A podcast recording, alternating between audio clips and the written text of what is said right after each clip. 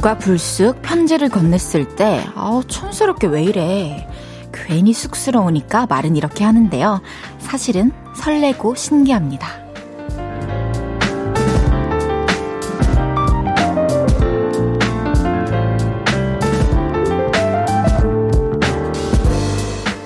문자 하나, 전화 한 통. 그것도 충분히 애틋하지만요. 편지는 그것들과 견줄 수 없는 감성과 낭만이 있죠. 그리움과 안부의 계절입니다. 편지 받는 거 참 설레는 일이고요. 건넬 사람이 있다는 건 행복한 일이라는 거 알고 계시죠? 볼륨을 높여요. 저는 헤이지입니다. 10월 11일 화요일 헤이지의 볼륨을 높여요. 아이유의 반편지로 시작했습니다. 너무너무 쌀쌀했던 화요일 어떻게 보내셨나요? 어제 오늘 초겨울 날씨였다고 하는데 내일은 다시 따뜻해진다고 합니다. 다행이죠? 오늘 편지 얘기로 시작해봤는데요. 여러분은 편지 쓰는 거 좋아하세요? 저는 쓰는 것도 좋아하고 받는 것도 좋아해요. 그런데, 음, 딱 그런 시기가 오는 것 같아요. 편지 쓰고 싶은 시기? 그리고 뭐 선물할 때는 꼭 카드를 쓰기도 하고. 날씨가 쌀쌀해지니까 이제 겨울에게 쫓기는 분들이 쫓기는 기분이 든다는 분들도 많으실 텐데, 아직 가을이니까요. 가을이 가기 전에 편지 한번 써보세요. 사랑하는 사람한테. 그 사랑하는 사람이 만약에 저라면 저한테 써주셔도 됩니다. 편지 보내실 곳은요. 서울시 영등포구 여의공원로 13 헤이지의 볼륨을 높여요 앞 이렇게 보내주시면 됩니다. 김선태님께서 헤이디 저는 워낙 악필이어서 차마 부끄러워 편지는 헤이디님께 못 보내겠어요. 아, 다 알아볼 수 있어요. 내가 제가 글씨체 봅니까? 선태님, 우리 함께 한 지도 51일째인데, 진짜 자주자주 이렇게 와주셔서 너무 감사한데, 편지 한번 보내주세요. 승희 왔다님께서 어제 학교 가기 싫다는 저, 학교 잘 갔다 왔어요. 결국에는 그렇게 되죠. 뭐 아침이 되면 학교 가야지 뭐 어쩌겠어. 저도 그렇게 계속 가기 싫은데 가다가 잘 다니니까 이렇게 좋은 자리에도 앉아서 여러분들과 소통할 수 있게 됐네요. 손원욱님께서 손편지 한번 써야겠네요. 그러니까요. 한번 써서 주변에 어, 사랑하는 사람들에게 전달을 합시다. 1253님께서 편지 올해는 친구들에게 주변 사람들에게 써봐야겠어요. 몇 년 동안 뭐가 그리 바빠서 그랬는지 카드 한 장도 안 했었어요. 그럴 수 있죠. 음, 아니면 지금 좀 시간이 없고, 아, 한번 써봐야겠다. 근데 언제 주지? 언제 무슨 건덕지로 이 편지를 쓰지? 라는 생각이 드시면은 차라리 연말에 이제 어, 올 한 해 수고했다 하면서 올 한 해도 내 곁에 있어줘서 고맙다 이런 마음을 전하는 것도 되게 좋을 것 같아요. 0453님께서 저도 편지 쓰는 거 정말 좋아하는데 전 여자친구는 편지 받고 항상 답장을 컴퓨터로 써서 프린트해서 줬었는데 잘 지내니? 아직 그거 다 파일에 넣어 놓으신 거 아니죠? 막 코팅해가지고. 와, 답장을 컴퓨터로 써서는 좀 신박하다. 이게 감정을 읽을 수 없는 손, 아, 손이 아니지. 컴퓨터 편지? 좋은데요? 감성 있어요, 그것도 왠지. 타타타타탁 두드려가지고 어쨌든 뽑아내는 거잖아요. 나나님께서 헤이디 안녕하세요. 추운 밤입니다. 감기 조심하세요. 나나님도 감기 조심하시고요. 우리 요를레이 분들 모두 모두 옷 따뜻하게 입고 다니시길 바랄게요. 헤이지의 볼륨을 높여요. 오늘도 여러분의 이야기와 듣고 싶은 노래 보내주세요. 지금 어디서 뭐 하면서 라디오 듣고 계신지, 또 오늘 하루는 어땠는지 알려주세요. 샵 8910, 단문 50원, 장문 100원 들고요. 인터넷 콩과 마이케이는 무료로 이용하실 수 있습니다. 볼륨을 높여요. 홈페이지에 사연 남겨주셔도 됩니다. 광고 듣고 올게요. 쉴 곳이 필요했죠. 내가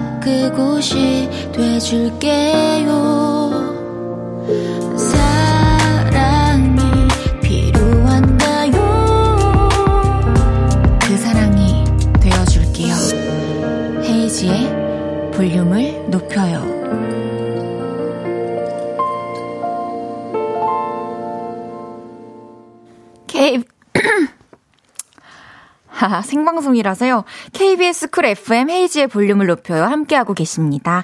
실시간 문자들 볼게요.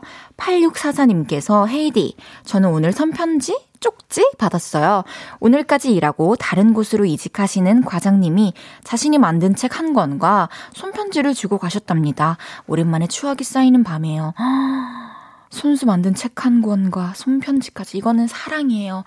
꼭 이직하셔도, 음, 연락 이어주, 이어졌으면 좋겠어요. 연락 주고받는 게. 이렇게 또 이직을 하시는 과장님이 직접 또 마음을 표현해 주셨으니까 앞으로 먼저 또 연락도 하고 하면서 이런 좋은 인연은 곁에 두는 게 굉장히 이로울 것 같은데요. 2159님께서 30분 전엔 너무 추워서 온몸이 떨렸는데 헤이디 언니야 보자마자 완전 포근해졌어요. 지금은 살짝 더울 정도? 설마 오픈 스튜디오 와 계시나? 소연이. 소연 씨가 왔구나. 그 너무 추우면 집에 가야 알겠죠? 겨울에는 여기 못 오게 막아놔야겠어. 9157님께서 헤이디 오늘은 도어락이 고장나서 도어락을 바꿨어요. 요즘엔 도어락에서 말도 하고 지문도 되고 도어락도 점점 좋아지네요. 역시 돈이 좋네요. 라고 해주셨는데요. 도어락에서 말도 한다고요? 뭐 열려라 참깨 이런 거 하는 건가요?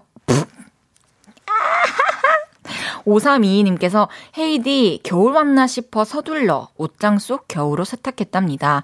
그리고 내일 많이 춥대서 코트 꺼내 놓았어요. 곧 눈도 오겠죠? 그건 아닌가? 해주셨는데 지금 느낌이라면 곧 눈이 내릴 수 있지 않을까요? 첫눈이? 막 11월에 첫눈이 올 수도 있잖아요.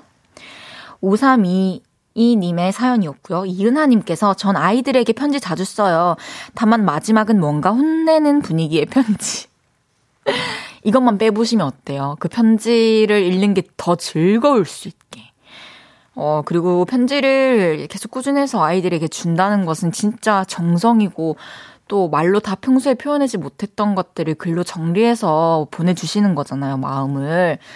그리고 나중에 읽었을 때도 너무 추억이 될 것 같고, 평소에 그렇게 편지를 받으면서 자라면 되게 정서적으로 좋을 것 같다는 생각이 저 드네요. 엄마의 편지를 받는 걸 저도 되게 좋아했었고, 재밌었어요. 엄마가 나한테 무슨 말을 할까? 그리고 항상 따뜻하니까. 사랑하는 사람의 편지를 받으면. 아, 저희 매일 이 시간 볼륨에서 모임을 갖습니다. 오늘도 모임의 테마를 알려드릴 건데요. 이건 나다 싶으시면 문자 주세요. 소개해드리고 선물까지 쏘겠습니다. 오늘은 맛있는 저녁 드신 분 모여주세요. 엄마표 순두부찌개 밥 두 공기 먹었어요. 월급 탄 언니가 치킨 쏴서 냠냠했어요. 만난 저녁 드신 분들 문자 주세요. 문자 샵 8910 단문 50원, 장문 100원 들고요. 인터넷 콩과 마이케이는 무료로 이용하실 수 있습니다. 노래 듣고 와서 소개할게요. 스트레이키즈의 케이스 143.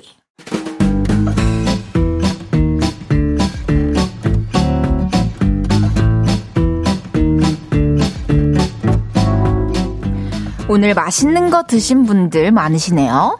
자자, 줄 맞춰서 서주세요. 앞으로 나란히. 오늘은 맛있는 저녁 드신 분 모여달라고 했는데요. 하나씩 소개해 볼게요. 0023님께서 거실에 신문지 깔고 삼겹살 구워 먹었어요. 삼겹살이 존재하는 이상 다이어트는 다음 생에. 틀렸어요. 내가 존재하는 이상 다이어트는 다음 생에. 1253님께서 분식집에서 꼬마 김밥, 토스트 사 먹었는데 그것도 맛있는 저녁일까요? 자주 가는 집인데 꼬마 김밥도 썰어주셔서 아이랑 종종 사다 먹어요. 당연하죠. 내 입에 맛있으면 맛있는 거죠. 5426님께서 힘든 일 마치고 회사 카드로 뼈다귀 해장국 먹으려 합니다. 배고픈 만큼 맛있을 거예요. 사이드도 좀 시켜가지고 야무지게 드세요. 6381님께서 친구 만나서 해 먹었어요. 살 덜 찌는 메뉴라서 정했는데 뒤에 해물라면 나오더라고요. 아, 이 차는 피자 먹고 있습니다. 즐겁고 맛있으면 0칼로리. 뭐 이 정도면 굳이 0 칼로리 신경 안 쓰셔도 될 것 같은데.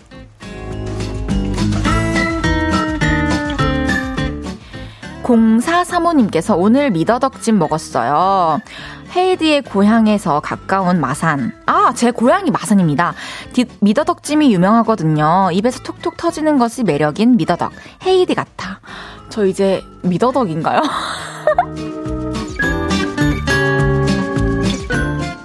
0317님께서 오늘 저녁은 요크르트 수육. 남편이 해줬는데 이거 짱 간편 짱 맛있어요. 요크르트 10개에 진간장 넣고 물 넣고 40분 끓이면 끝. 허, 여러분, 우리도 해봅시다. 할 수 있을 것 같아요. 소개해드린 모든 분들께 핫초코 모바일 쿠폰 보내드립니다. 노래 한 곡 듣고 올게요. 우효의 민들레.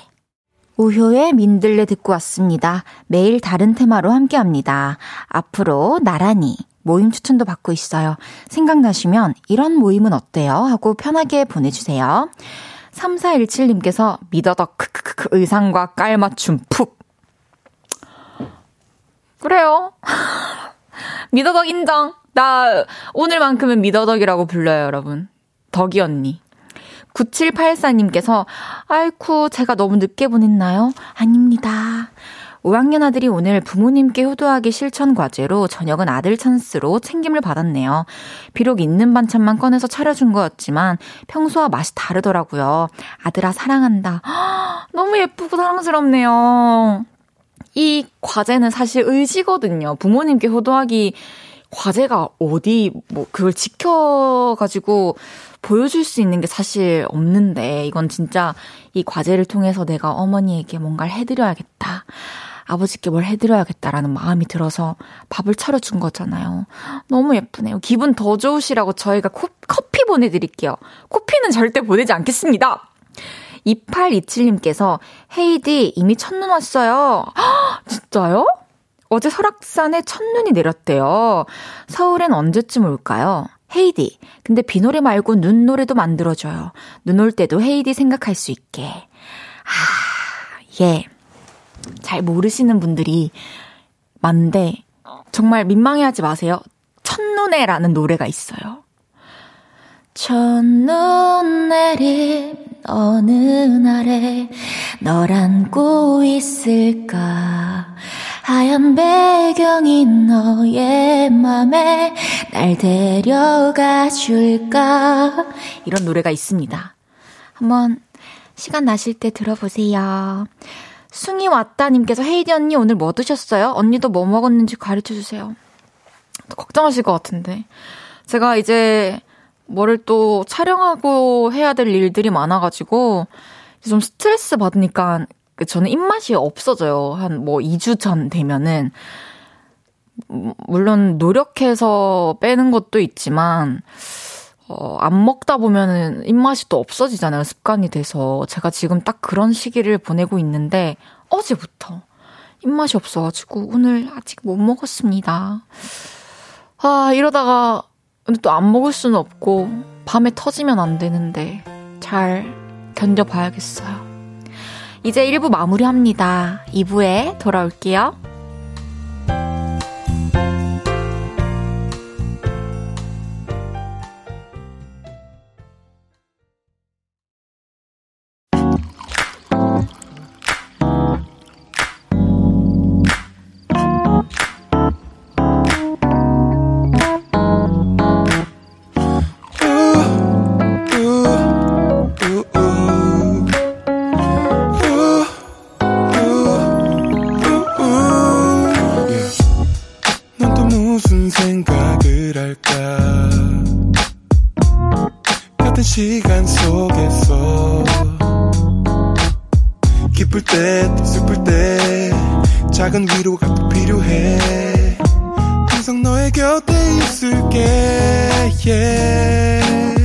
헤이지의 볼륨을 높여요.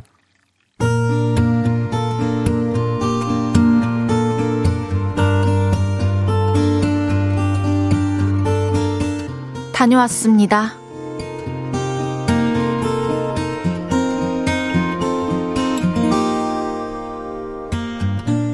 요즘 이래저래 심란한 일이 많았어요.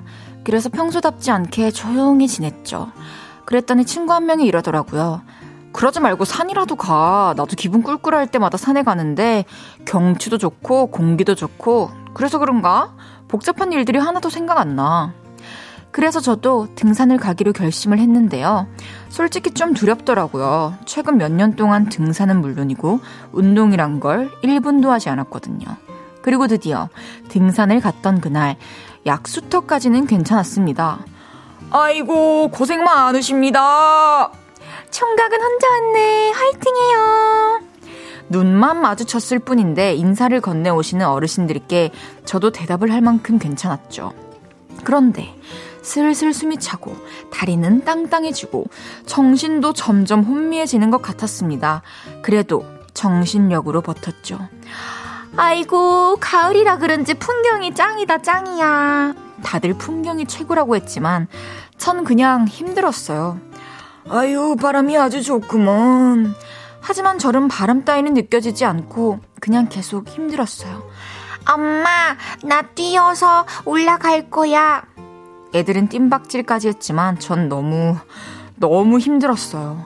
그래서 산 중턱쯤 올라갔을 때 냉철한 마음으로 결단을 내렸죠. 이만하면 됐다. 내려가자. 미련 없이 유턴을 했고 하산을 시작했습니다. 얼얼해진 허벅지와 종아리로 산을 내려오는데 얼마나 후들거리던지 누가 보면 한라산 정상이라도 찍고 온 줄 알았을 거예요. 그리고 내려오면서 다짐을 했죠. 안 되겠다. 운동을 해야겠어. 이 몸뚱이로는 이 험난한 세상을 살 수 없겠어. 근데 신기한 건요. 몸이 너무 힘드니까 심란했던 일들이 하나도 생각 안 나더라고요. 그래서 다들 등산, 등산 하나 봐요. 다음엔 체력 단련 제대로 해서 프로 산악인처럼 정상 찍고 내려오겠습니다. 헤이지의 볼륨을 높여요. 여러분의 하루를 만나보는 시간이죠. 다녀왔습니다에 이어서 들으신 곡은 카드의 올라올라였습니다. 다녀왔습니다. 오늘은 김승태님의 사연이었는데요. 등산, 발음도 안 된다. 얼마나 쉽지 않으면. 등산? 아, 언제 했지? 아, 저도 기억이 잘 안 나네요. 어, 힘든 등산이었지만 또 그래도 복잡한 생각 안 드는 소중한 시간을 보내신 것 같아요. 그 몸도 좀 내 몸의 현 주소를 좀 알 수 있는 그런 상, 그런 상황이 아니었나 하는 생각이 드는데요. 기초 체력이 필요해요. 무작정 이제 산에 간다기보다는 처음엔 언덕부터 시작해야 돼요, 진짜. 그리고 이제 운동을 꾸준히 하면서, 아, 물론 제가 지금 뭐 할, 이런, 이런 말 자격이 없어요. 그래서 넘어갈게요. 어, 홍수라님께서 전 등산은 패스할게요. 송명근님께서 헤이디는 미더덕이라 산에 가면 말라붙어요? 명근씨. 우리 자주 보는 사이인데 너무 정확하게 말씀해 주시는 거 아니에요? 우리 사연 보내주신 김승태님께는 선물 보내드리겠습니다. 장은영님께서는 등산은 진짜 힘들지만 정상에서 느끼는 쾌감은 아주 최고예요. 내려가는 일이 다시 걱정되기는 하지만요. 맞아요. 올라가. 목표가 있잖아, 정상이. 내려올 때는 목표가 있잖아요, 집. 전 사실 내려올 때 아무리 후들거려도 내려올 때 더 좋은 것 같아요. 집에 갈 수 있으니까. 1253님께서 동네에 있는 산도 올라가야지, 가야지 하고 안 올라가 봤는데 아이랑 더 추워지기 전에 도전을 해야 하나 봐요. 도전하고 인증해 주시면 선물 보내드립니다. 1253님. 이렇게 마음 먹었을 때 한번 슬쩍 가보세요. 또, 이렇게 아이 분, 아이랑 함께 좋은 추억도 쌓일 수 있고, 습관처럼 패턴이 되면 되게 좋지 않을까요? 김수현님께서 헤이디는 산에 올라가다가 집에 불 켜놓은 거, 집에 불 켜놓고 온 것 같다면서 다시 내려올 듯.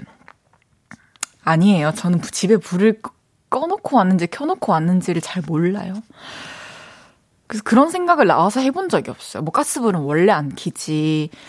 뭐, 아, 전기장판은 일어나면 딱 끄지. 근데 자다가 꺼요, 더워가지고. 뭐, 뭐, 뭐, 뭐, 별로 뭐, 꺼, 끌 것도 없는 것 같아요. 8121님께서 저는 입구 산악회예요. 입구만 갔다가 돌아오는 사람이요. 와, 오늘 문자 중에 제일 웃겼다. 입구 산악회. 저도 거기 들어가도 돼요? 입구 산악회. 김현주님께서 내려오면 막걸리와 해물 파전이 기다리고 있지요. 제가 파전과 뭐 막걸리 조합에 대해서는 잘 모르지만 술을 잘 안 마셔가지고 해물 파전이랑 밀키스랑 먹으면 맛있는데 또 조합 파괴인가? 어, 다녀왔습니다. 하루 일과를 마치고 돌아온 여러분의 이야기 보따리 볼륨에 풀어놔주세요. 속상했던 일, 웃겼던 일, 신기했던 일 등등 뭐든지 환영합니다. 볼륨을 높여요 홈페이지에 남겨주셔도 좋고요. 지금 바로 문자로 주셔도 됩니다. 문자 샵 8910, 단문 50원, 장문 100원 들고요. 인터넷 콩과 my K는 무료로 이용하실 수 있습니다. 노래 듣고 올게요. 브라운 아이드 소울의 정말 사랑했을까. 브라운 아이드 소울의 정말 사랑했을까 듣고 왔습니다. 노래할 땐 이별 장인, 라디오 할 땐 미더덕! 저 헤이즈와 함께하고 계신 방송은 KBS 쿨 FM 볼륨을 높여요입니다. 김수현님께서 엄청 좋은 산을 추천해 주셨네요. 헤이디, 저는 등산 진짜 안 좋아하는데 유일하게 1년에 한 번 산에 오를 때가 있어요. 바로 눈꽃 보러요. 매년 가는 곳은 덕유산이에요. 등산 못하는 저도 올라갈 수 있을 정도거든요. 정상에서 내려다보는 눈꽃은 정말 장관입니다. 꼭 가보세요. 우리 덕유산 가봐야 될 것 같은데요. 눈꽃? 진짜 단어조차 너무 예쁘지 않아요? 눈꽃이 내린대요. 8271님께서, 근데 아까 헤이디 무슨 일을 저질렀어요? 물 쏟았어요? 왠지 덤벙대는 면이 있군요. 저는 덤벙 그 자체예요. 물 쏟고 화장실 갔다 오다가 방금 자동문에 어깨 박아가지고 혼자 아파요. 맨날 잃어버리고 근데 다시 찾고 뭐, 뭐 그런 그런 저 다 그렇지 않나요? 저만 덤벙대는 건가요? 어 진짜 웃긴 댓글. 조혁재님께서 막걸리랑 파전은 등산 다 하고 내려와서 먹는 게 아니다. 올라갈 때 먹고 집으로 다시 돌아가는 것이다. 진짜 제 스타일이에요. 그치. 그것도 괜찮죠. 그냥 그 맛집 간 거잖아요. 그럼 노래 드릴까요? 원위의 기어이 또.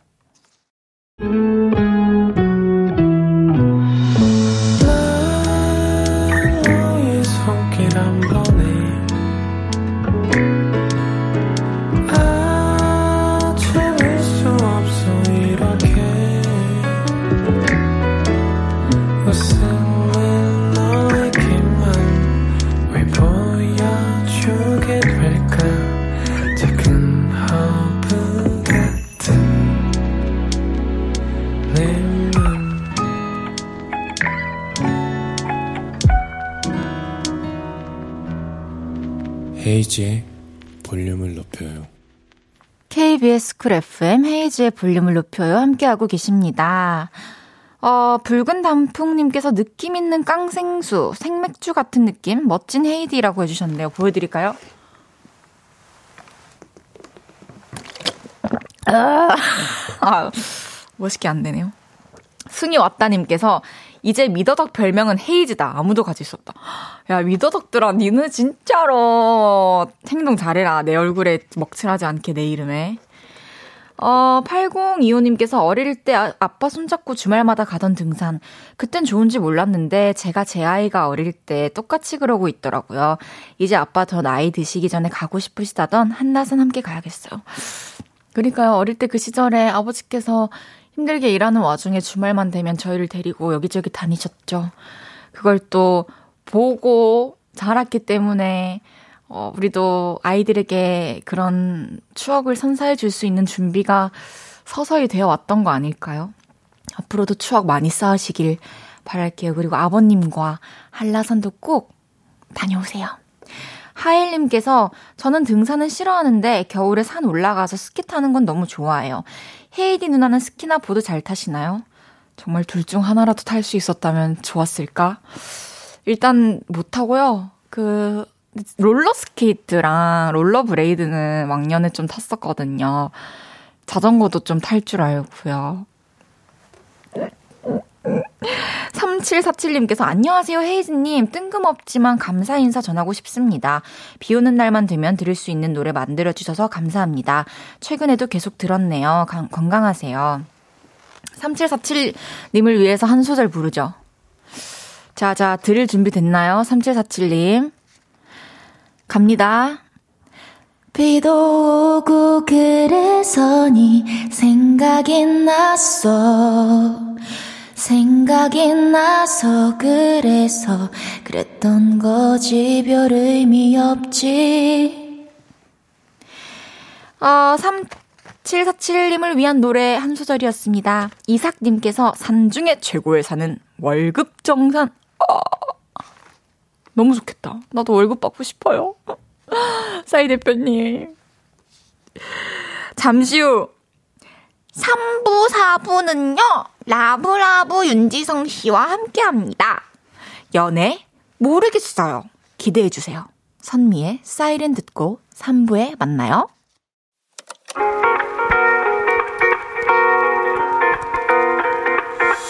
매일 밤 내게 발베개를 해주며 우린 라디오를 듣고 내 매일 저녁마다 넌 잠긴 목소리로 말했다 5분만 더 듣고 있을게 5분만 더 듣고 있을게 5분만 더 듣고 있을게 다시 볼륨을 높이네 헤이즈의 볼륨을 높여요. 헤이즈의 볼륨을 높여요. 3부 시작합니다. 이애나님께서 지각한 떡이 출석합니다. 라브라브 3부 4부 재밌게 들을게요. 진짜 힘들다 윤지성 때문에. 잠시 후에는 연애 모르겠어요. 윤지성 씨가 지금 스튜디오 밖에 와 계신데요. 지성 씨와 저의 동갑 케미. 어플 콩 다운 받으시면 보이는 라디오로도 만나실 수 있어요. 광고 듣고 올게요.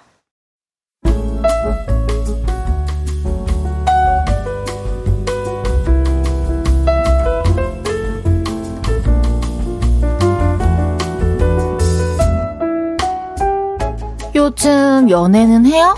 야부 야부 안 해요? 못할 것 같은데? 야부 야부 하긴 하는데 어렵구나. 야부 야부 아, 헤어지고 싶구나. 어, 뭐라고 하는지 도통 모르겠네요. 연애도 뭐가 뭔지 하나도 모르겠죠? 여기다 털어놔요. 혼신의 힘을 다해서 같이 고민해 줄게요. 대한민국 모든 청춘 남녀의 고민, 연애. 모르겠어요. 라부 야부 오, 반전. 역시 멋있어.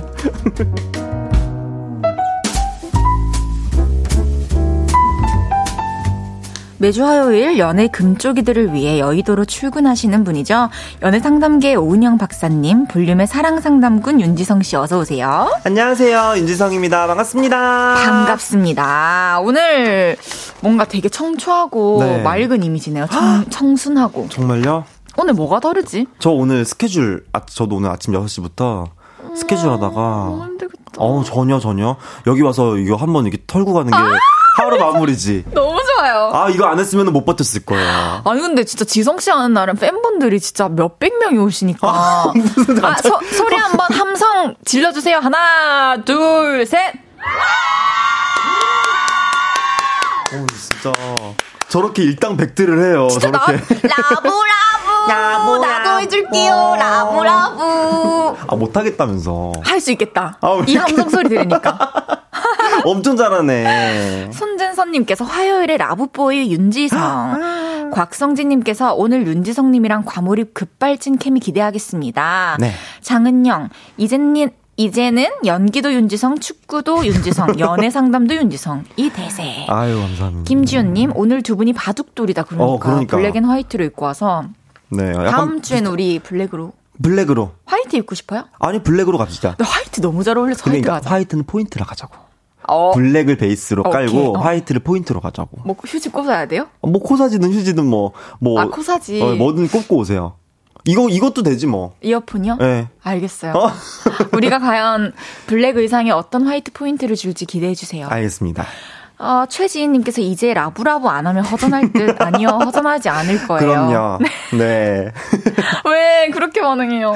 아 뭐냐면 라브라브를 안 하면 다른 거 또 만들면 되지 새로운 거 터득할 수가 없어. 왜냐면 대본에 추가가 돼요. 아 그럼 해야죠 해야죠. 당연히. 그럼 우리 볼륨 가족들을 위해서 우리가 해야지 아 이거 당연한 거 아니에요? 그럼요. 그래서 더 만들어 달라는 뜻이었어요. 아 그런 건가요? 하나만 지금 해볼까요? 지금 바로요? 네. 제가 뭐 누르면 나오진 않거든요. 아, 죄송합니다. 예. 정미연님께서 텐션 up, up, up. 일할 땐 ENFP 지성씨 오늘도 벌써 흥이 장난 아니네요. 맞아요. 우리 지성 씨는 항상 바쁘고 아, 열일하고. 하는데 음. 어 그걸 티를 안 내려고 하는 거. 아, 저는 뭐 항상 오는 것에 감사하고 그건 맞아요. 어, 진짜 엉덩이 비빌 곳 있다는 거에 감사해요. 맞아요. 이거 의자 하나 놔주는 것이 쉬운 거 아니거든요. 아니 지금 우리가 편하게 그 추운데 그러니까. 그냥 있을 수 있는 곳이 있다라는 거 그럼요. 끼니를 채울 수 있다라는 그럼요. 거 그거 축복이거든요. 나를 필요로 하는 곳이 있다는 건 진짜 복이에요. 진짜 보- 볼륨을 높여요 감사합니다. 복륨을 뭐- 높여요. 복륨을 어, 높여요. 복룸을 높여요. 네. 부산에 다녀오셨던데 SNS 보니까 어, 맞아요, 맞아요. 일로 다녀오셨어요? 아니, 콧바람 쐬라. 콧바람? 네. 입으로는 숨 안 쉬었어요 그때? 입으로는 숨 안 쉬었어요. 마스크 쓰고 아, 있었어가지고. 아 좋네요. 코로, 아, 뭐, 코, 아, 그죠. 마스크도 코로 들어가죠? 아니 뭐 어떻게? 예, 뭐, 여- 이모저모. 예. 이모저모? 이모저모 그냥 구멍으로다가 숨을 쉬었는데. 고모는? 고모, 못 고모는 뺐어요? 못 뺐어요. 아. 예, 고모는 어, 부산 쪽에 남겨져 가지고. 아, 알겠습니다. 네. 아, 또 헤이즈가 부산 뭐. 대학교 나왔잖아요. 뭐, 거- 꽈탑이었다 그래 가지고. 꽈탑 당연하죠. 꽈탑, 두 번. 예, 물어봤거든요. 아 부산에? 부산, 예, 부, 그, 경, 부- 경대? 막 시민들이 알 정도는 아닌데. 가, 가가지고 해운대 가서 물어봤지. 헤이지 아세요? 안 돼, 안 돼. 아, 진짜요? 너무 잘한대, 너무 잘한대. 너무 부산의 자랑, 부산의 명물 막 이러면서. 너무 감사합니다. 네, 막 자랑이라 그러더라고요. 앞으로도 부산 열심히. 할게요. 아, 예, 감사합니다. 어, 그 부산에서 찍은 컨텐츠 좀 볼 수 있나요?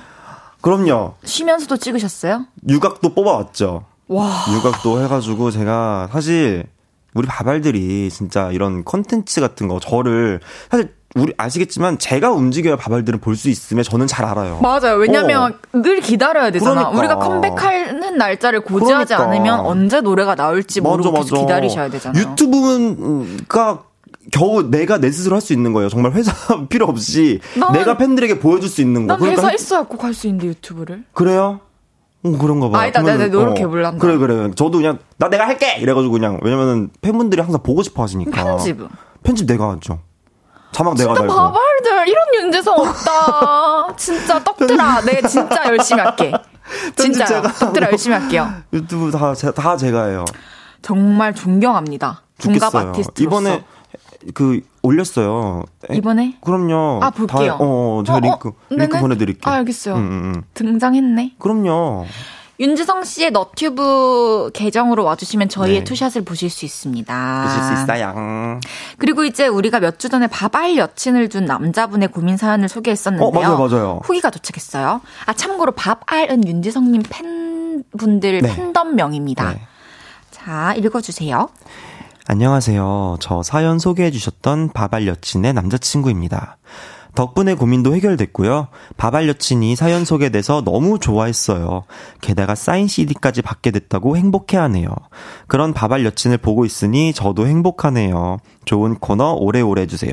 아 그리고 여자친구가 이름으로 사인 받는 거 쑥스럽다고 우리 커플의 애칭인 영희 덕이로 사인 부탁드린대요. 감사합니다. 라브라브. 아 좋게 잘 해결됐네요. 네. 뿌듯하네요. 그러니까. 어 CD가 언제쯤 발송될 수 있을까요? 저는 챙겨, 저는 항상 차에 챙겨 다녀요. 어 지성 씨 근데 그건 저도 예. 네. 다 해갖고 왔어요. 해갖고 왔어요. 당연하죠. 그럼 이제 영이 덕이만 쓰면 되는구나. 그것도 썼어요. 영이 하트 덕이 영희하게트 덕이. 언제 또 알아냈노? 아 미리 이거 봤구나. 아유, 다 바- 미리 받아야죠. 그러니까 대본에 뭐, 아, 뭐, 윤지성 최고. 오늘 뭐 할지 이런 거 다 확인해야죠. 어 진짜 그럼 저희가 잘 포장해서 보내드릴게요. 예쁘게. 예쁘게. 크리스마스 느낌으로다가. 아, 그 정도까지 해야 돼요? 그럼요, 우리 아, 팬분들이 사- 알았어요. 우리 요를레이 분들 드리는 건데. 크리스마스 느낌으로 잘 부탁드립니다. 볼륨을 높여요. 네. 아, 윤지성 씨와 함께하는 연애 모르겠어요. 바로 시작해 볼게요. 첫 번째 사연부터 한번 소개해 보겠습니다.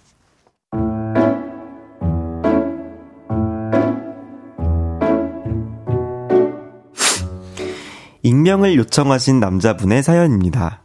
사귄 지 두 달 된 여자친구가 있습니다. 얼마 전 여자친구 지인의 결혼식에 함께 갔다가 여자친구는 친구들과 뒤풀이를 가고 저는 집으로 왔는데요. 그날 저녁 제가 맹장이 터져서 병원에 입원을 하게 됐습니다. 자기야, 괜찮아? 어떡해. 내가 계속 자기랑 있을걸. 병원에 입원했다는 소식에 여자친구는 한 걸음에 달려왔고 여자친구는 며칠 동안 저의 보호자로 병원에 있었습니다. 그런데 제가 입원을 하고 이틀째 되던 날이었어요. 안녕하세요. 웬 남자가 저의 병실로 들어왔죠. 자기야, 인사해. 나랑 친한 오빠인데 자기 입원했다고 하니까 병문안 오고 싶다고 해서. 알지도 못하는 남자가 병문 안으로 온 겁니다. 당황스러웠죠. 그런데 가장 당황스러웠던 부분은 그 남자의 반지였습니다. 우리 커플의 커플링과 똑같은 디자인이었거든요. 저분도 여자친구랑 저 반지를 끼나? 우연도 어떻게 이런 우연이 있을 수 있지? 이런 생각이 들면서 머릿속이 복잡했는데요. 급하게 오느라 제가 빈손으로 왔네요. 음료 좀 사올게요. 있어봤자 저는 먹지도 못할 음료수를 사러 가겠다고 하더라고요. 그리고 여자친구는 오빠 슈퍼 어딘지 알아? 나랑 같이 가. 그 오빠를 따라 나섰죠. 그렇게 저는 혼자 병실에 남겨졌고 머릿속으로 별별 상상을 다 했습니다. 그런데 그때 여자친구의 아는 오빠라는 그 사람이 두고 나간 핸드폰이 울렸고 잠시 후 전화가 끊기면서 핸드폰 배경화면이 떴는데요. 여자친구와 그 남자가 볼 뽀뽀를 하고 찍은 사진이 배경화면이더라고요. 미친 거 아니야? 미친 거 아니야? 뭐야? 나 진짜 혈압 올라. 어떻게? 어, 이게 무슨 상황인지 감이 안 잡혔습니다. 그래서 그 남자가 간 뒤 여자친구에게 물었죠. 누나, 아까 그 남자 진짜로 그냥 아는 오빠 맞아? 응, 왜? 설마 못 믿는 거야? 나 의심하는 거야? 이러네요. 혼란스럽습니다. 여자친구 말대로 그냥 아, 진짜 아는 오빠인지 아니면 양다리인 건지 양다리라면 그 사람이 대체 병문안은 왜 온 건지 이해가 되는 게 하나도 없습니다. 제국 제가 한국에 온 지 얼마 안 돼서 한국의 연애 문화를 잘 모릅니다. 아니야 한국 연애 문화 이런 거 아니에요. 이런 일이 빈번한데 제가 예민하게 구는 건가 싶어서 사연 남깁니다. 제발 도와주세요.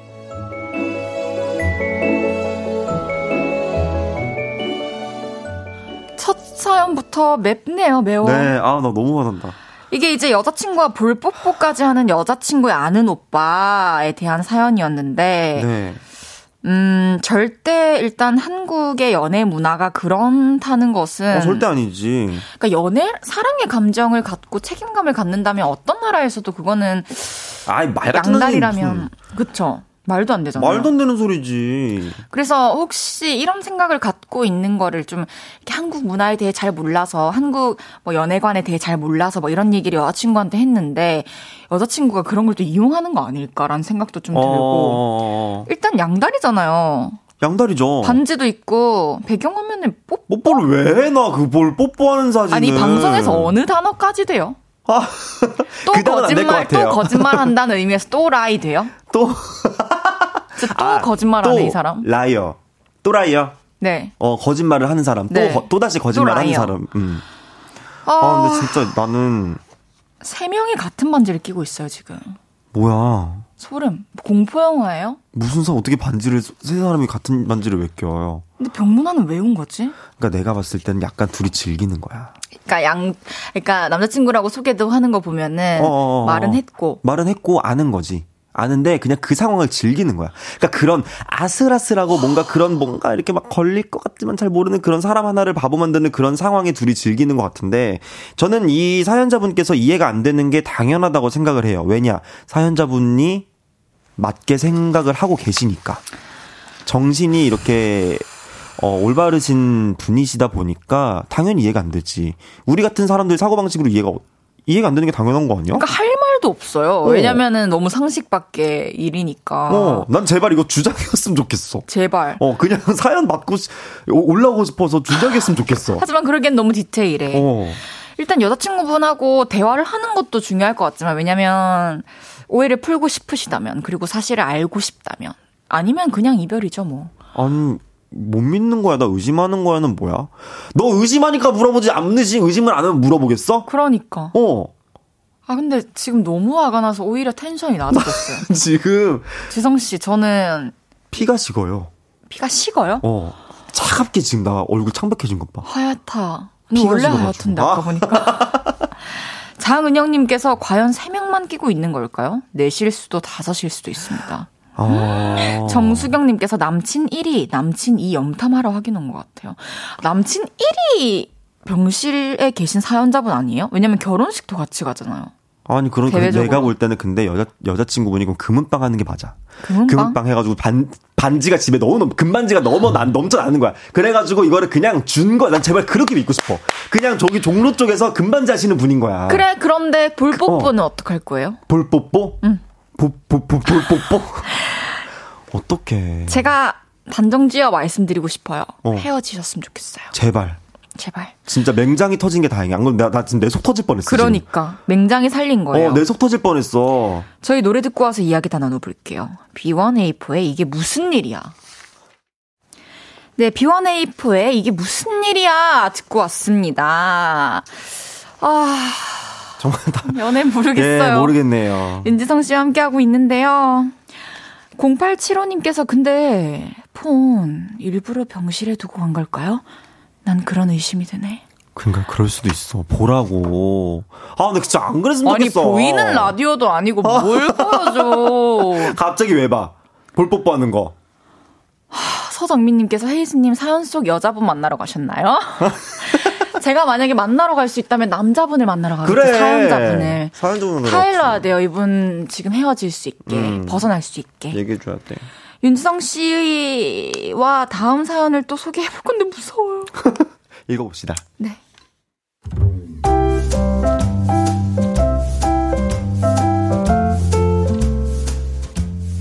익명을 요청하신 여자분의 사연입니다. 사귄 지 2년 된 제 남자친구는 운전을 진짜 못합니다. 차선 변경 하나도 벌벌 떨면서 하죠. 그래서 말했습니다. 자기야, 자기는 운전하지 마. 운전은 나만 할게. 어, 어떻게 그래? 내가 자기 데리고 다녀야지. 아, 됐어. 잘하는 사람이 하면 되는 거야. 알겠어. 데이트를 할 때는 늘 제 차로 움직였습니다. 그리고 우리는 회사가 가까워서 퇴근을 하고 자주 만나는데요. 어느 날부턴가 남자친구가 제 차에 타기만 하면 아, 오늘 너무 힘들었나. 아, 너무 졸리다.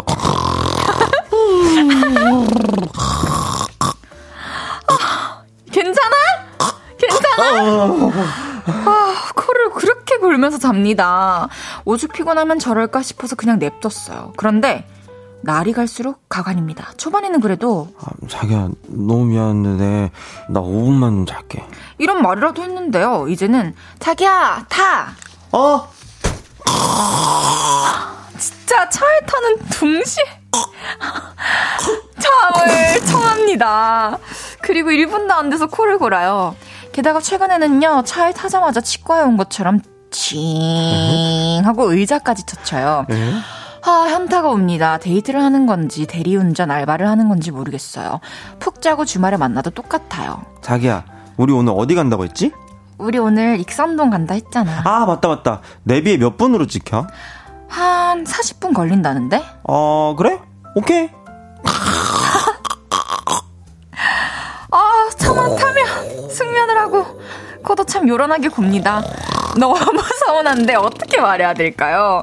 아니 그것보다 이 남자 저를 사랑하긴 하는 걸까요? 그것부터 의심되니까 말을 꺼내기가 무서워요. 우리 이대로 맞는 걸까요? 전 모르겠어요. 순하다.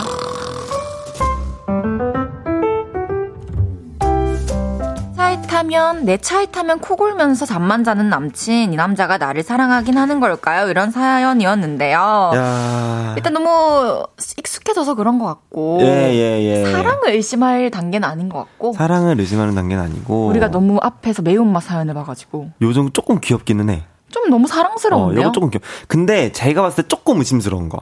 사실 어 차선 변경까지 벌벌 떨 정도면 사실 조수석에 타도 조금 불안할 것 같거든요.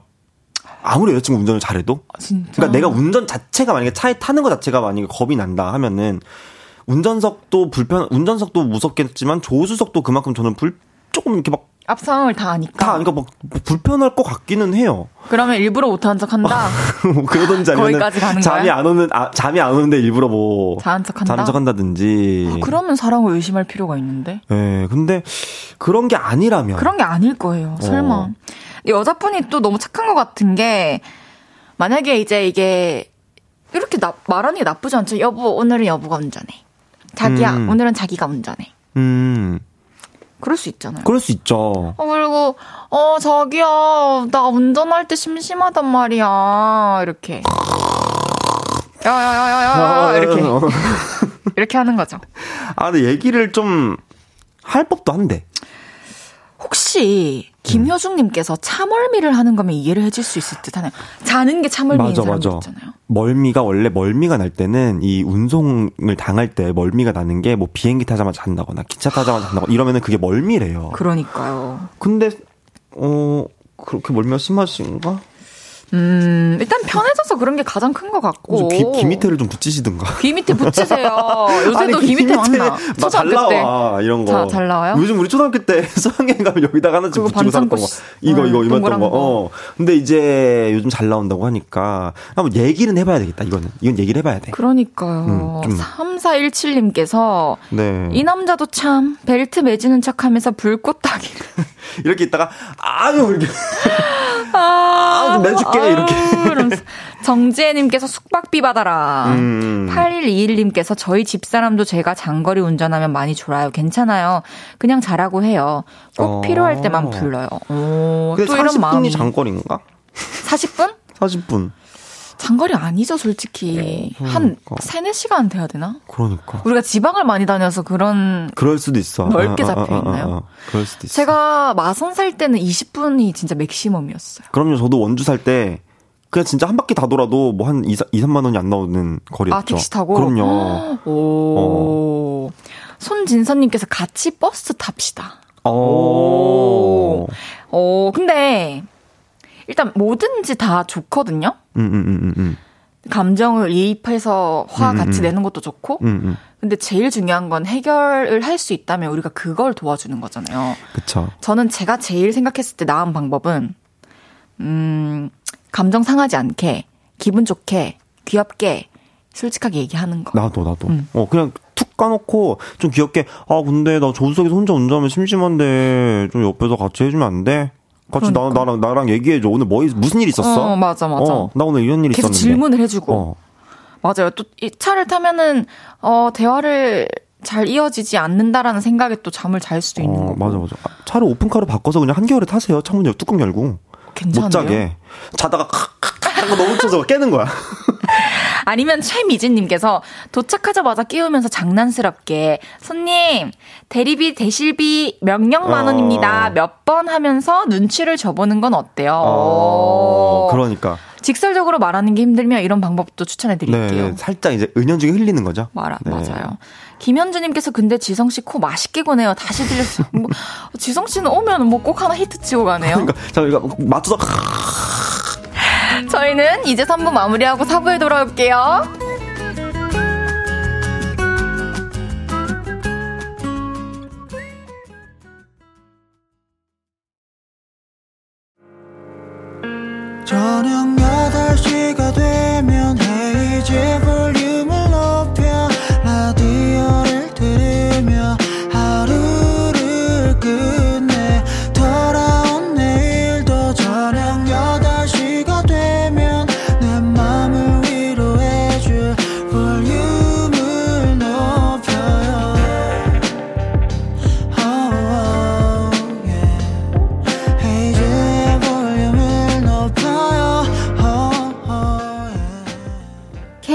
KBS 쿨 FM 헤이즈의 볼륨을 높여요 4부 시작했고요.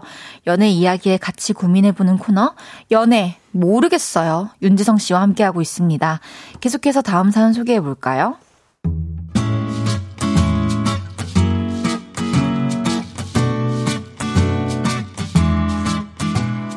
익명을 요청하신 여자분의 사연입니다.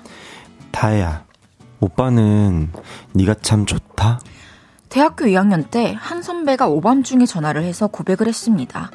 그 사람한테 아무런 관심이 없었는데 그 말을 들으니 설레더라고요. 그런데 다음날 아침 톡이 왔습니다. 다혜야, 어제는 내가 너무 취했다.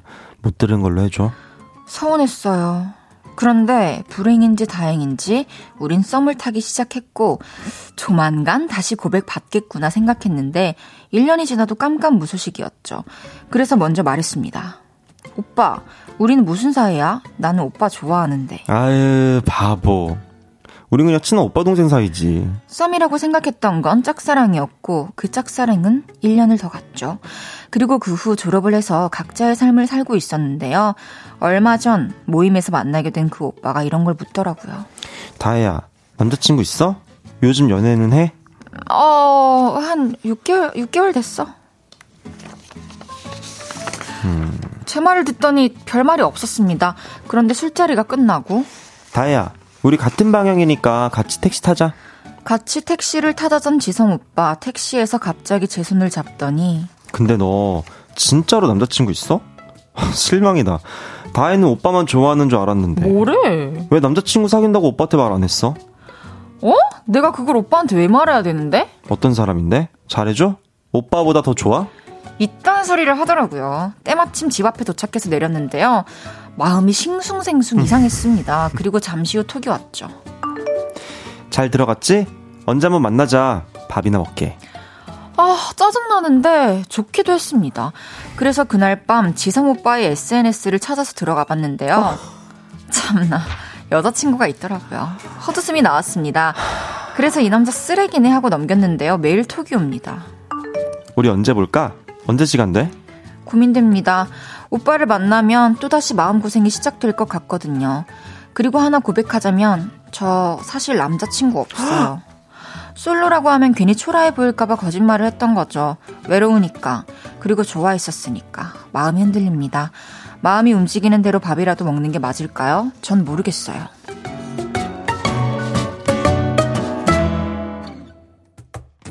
여자친구가 있는 구 짝사랑 썸남이 또 찝쩍거리는데 밥이라도 한번 먹을까요? 하는 사연이었는데요.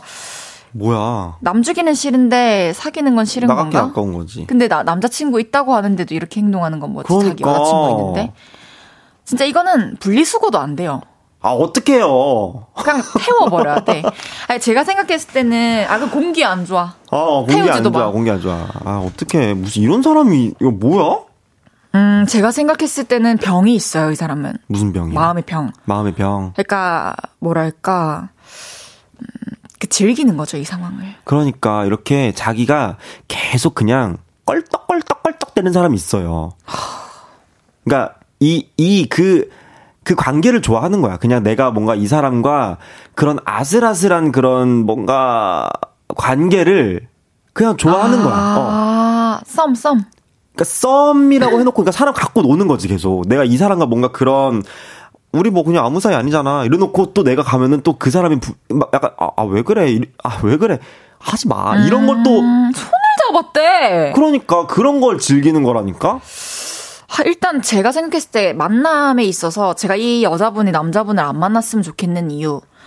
일단 신뢰가 가장 중요하잖아요. 음. 일단 남자분에 대한 신뢰가 없어요. 근데 좋아지는 마음이 커질 거예요. 밥 한 번 먹으면. 아, 왜 좋아하는 거야? 근데? 잘해주니까 그리고 좋아했던 사람이니까 지금 딱히 만나는 사람도 없고 어. 외로우니까 근데 제일 중요한 건 여기서 내가 거짓말을 하게 만들었어요 상대방이 어, 어, 어, 남자친구 어, 있다고 어, 어, 어, 어. 근데 그게 뭐든 간에 저는 사소한 거짓말이라도 하게 되는 상대방이 있다고 생각을 해요 네네네네. 그런 관계는 이어갈 필요가 없어요 그러니까 그냥 솔직하게 있는 그대로를 다 말하면 되는데 음. 자꾸 속여야 되고 포장해야 되고 거짓말해야 되는 사람 있죠 그러니까.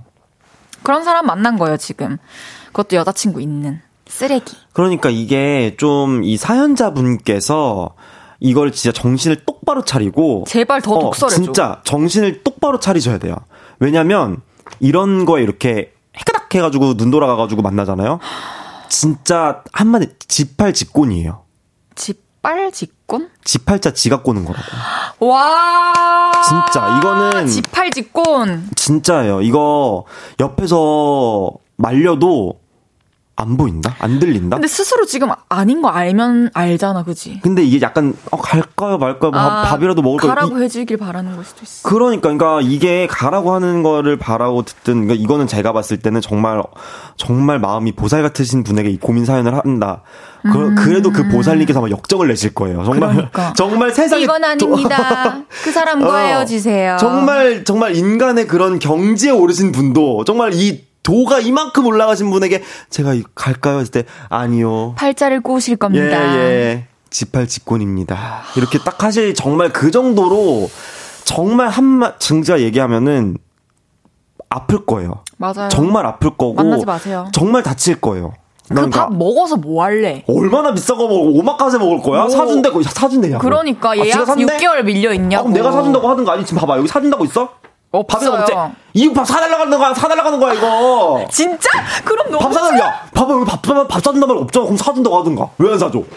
왜안 사줘? 만나서 좋은 결과를 볼 수가 없어요. 제가 봤을 때. 아 진짜. 진짜 실시간 문자들이 되게 공감되는 네네네네. 것들이 많이 왔는데 네, 제가 그냥 딱, 어, 네. 룽담비님? 차단하면 안 되나요? 그그 정도인 거야. 그러니까 어. 그냥, 어, 안 들었으면 좋겠. 자, 정지혜님. 그 어장에 또 들어가실 겁니까? 또? 헉, 정말. 또 물고기가 어. 되어서 밥 안 주잖아. 그럼 나 굶어 죽어. 물 수질 관리 안 해줘. 어, 수질 관리 안 해줘. 나 나- 죽는 거나 그냥. 아파. 어. 나 아파. 뭐 돌멩이. 던지는 거야. 나, 나 어. 다쳐.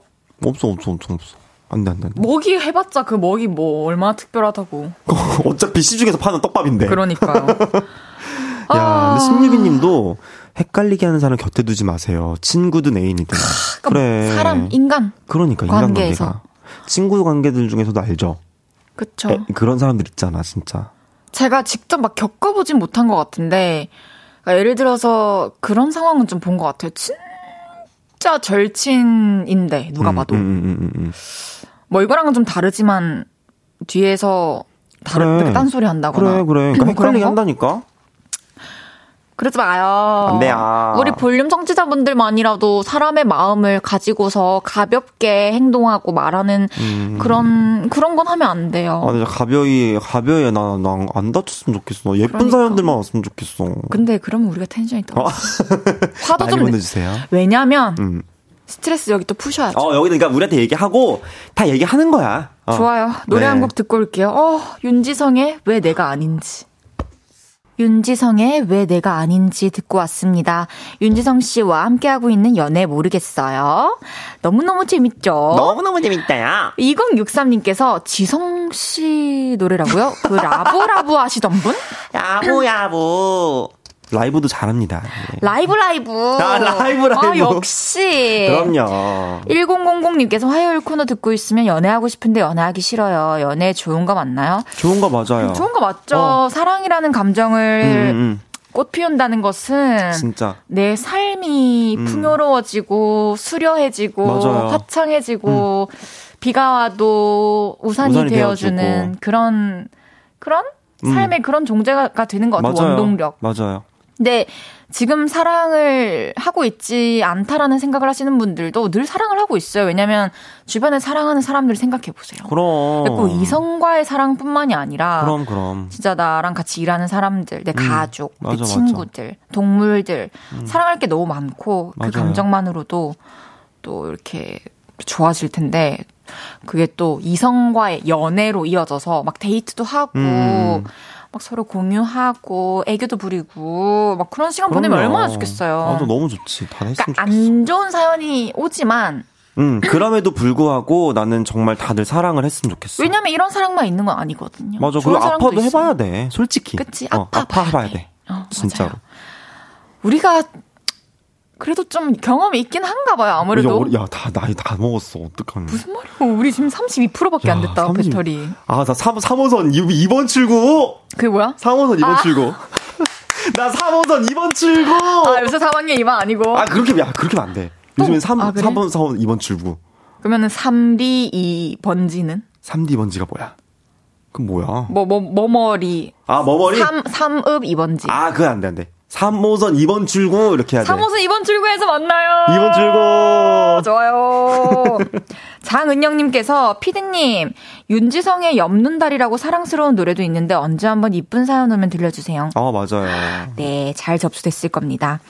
이번에는 짧은 사연들 소개해 볼게요. 지성 씨 소개해 주세요. 네, 익명 요청하신 여자분, 제 어깨엔 별자리 타투가 있습니다. 구남친과의 커플 타투예요. 구남친의 별자리를 제 어깨에, 제 별자리는 구남친의 팔에 새겼었죠. 갓. 그런데 얼마 전부터 현남친이 그 타투 뭐냐고 묻습니다. 그래서 제 별자리라고 대충 둘러대고 넘어갔는데요. 근데 며칠 뒤에 다시 묻더라고요. 근데 자기는 처녀 자리 아니야? 근데 와. 왜 타투는 물병 자리야?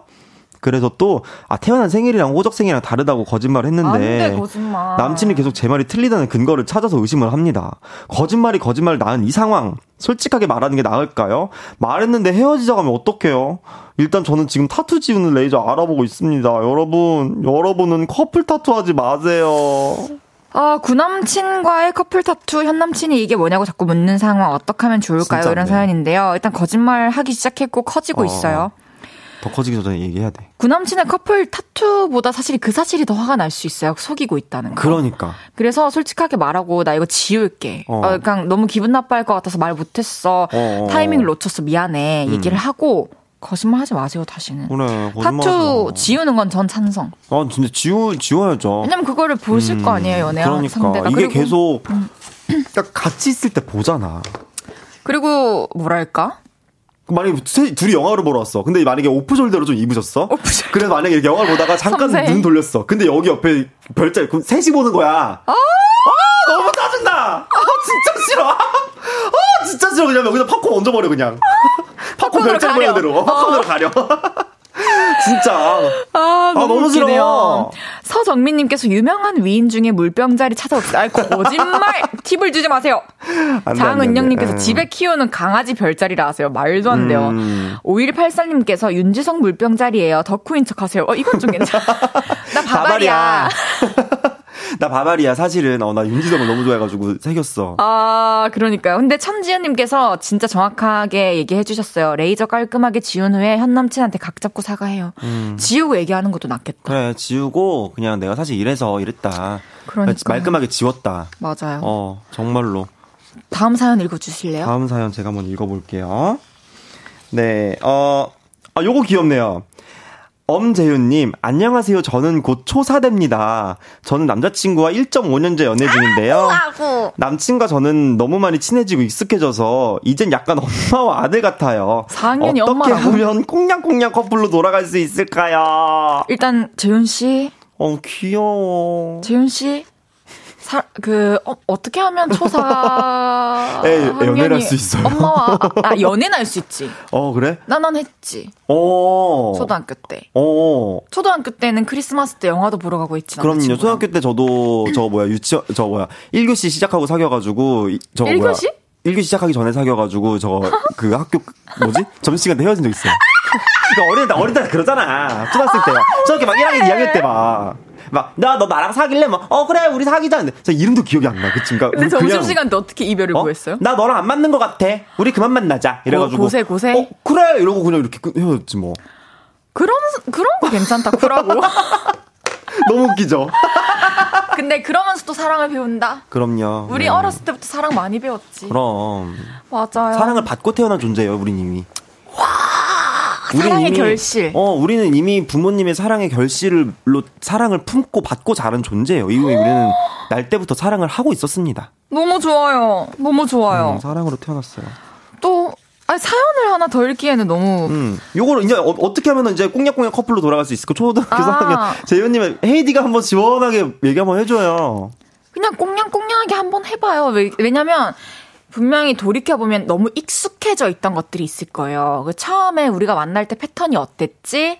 3학년 때는 어땠지? 이런 생각을 해보면서 4학년 되고 뭐가 달라진 게 없나? 그럼 중학교 가면은 이대로면 위험하잖아요. 그치, 그치, 그치. 그쵸, 또 새로운 친구들 사귀고 할 텐데. 그럼. 그래가지고 한번 솔직한 대화를 나누어 보거나 아니면 처음 패턴을 떠올리며 음. 노력해보거나. 너무 귀엽다. 근데 이건 대화는 좀 아닌 것 같아. 음, 우리가 좀 이렇게 시들시들해진 것 같아. 이렇게 얘기하면 안 되나? 내가 되지. 내가 가서 피카츄 떡볶이 저, 저거 먹으러 가자 이렇게 해야지 뭐. 그래야지. 어. 좋아요. 그럼 저희 광고 듣고 올 건데요. 지성 씨를 보내드려야 어, 돼요. 저 갈게요. 이렇게 또 쿨하게 가는 거야. 다음 주에 어차피 우리 또 볼 거니까. 그러니까요. 음. 내일은 그거 아세요? 하는데 음. 꼭 봐주세요. 네. 픽보이 씨랑 하거든요. 어, 그럼요, 그럼요. 진짜 재밌어요. 저, 아니, 저 들어요. 라디오. 그럼요. 아, 우리 다 어떻게 하는지 봐야지. 우리 다 어? 나 빼놓고 얼마나 재밌게 하는지 내가 다 볼 거야. 네. 저는 광고 듣고 다시 올게요. 네. 헤이즈의 볼륨을 높여요에서 드리는 10월 선물입니다. 천연 화장품 봉프레에서 모바일 상품권.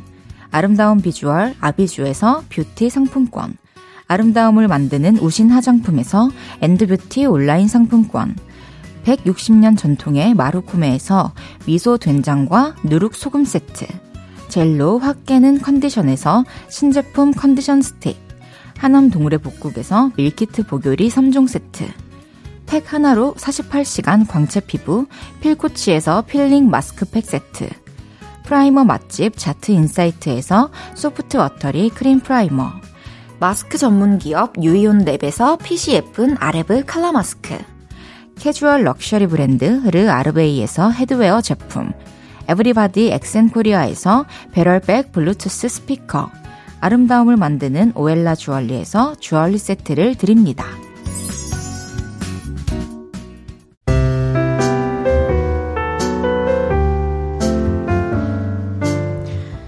헤이즈의 볼륨을 높여요. 이제 마칠 시간입니다.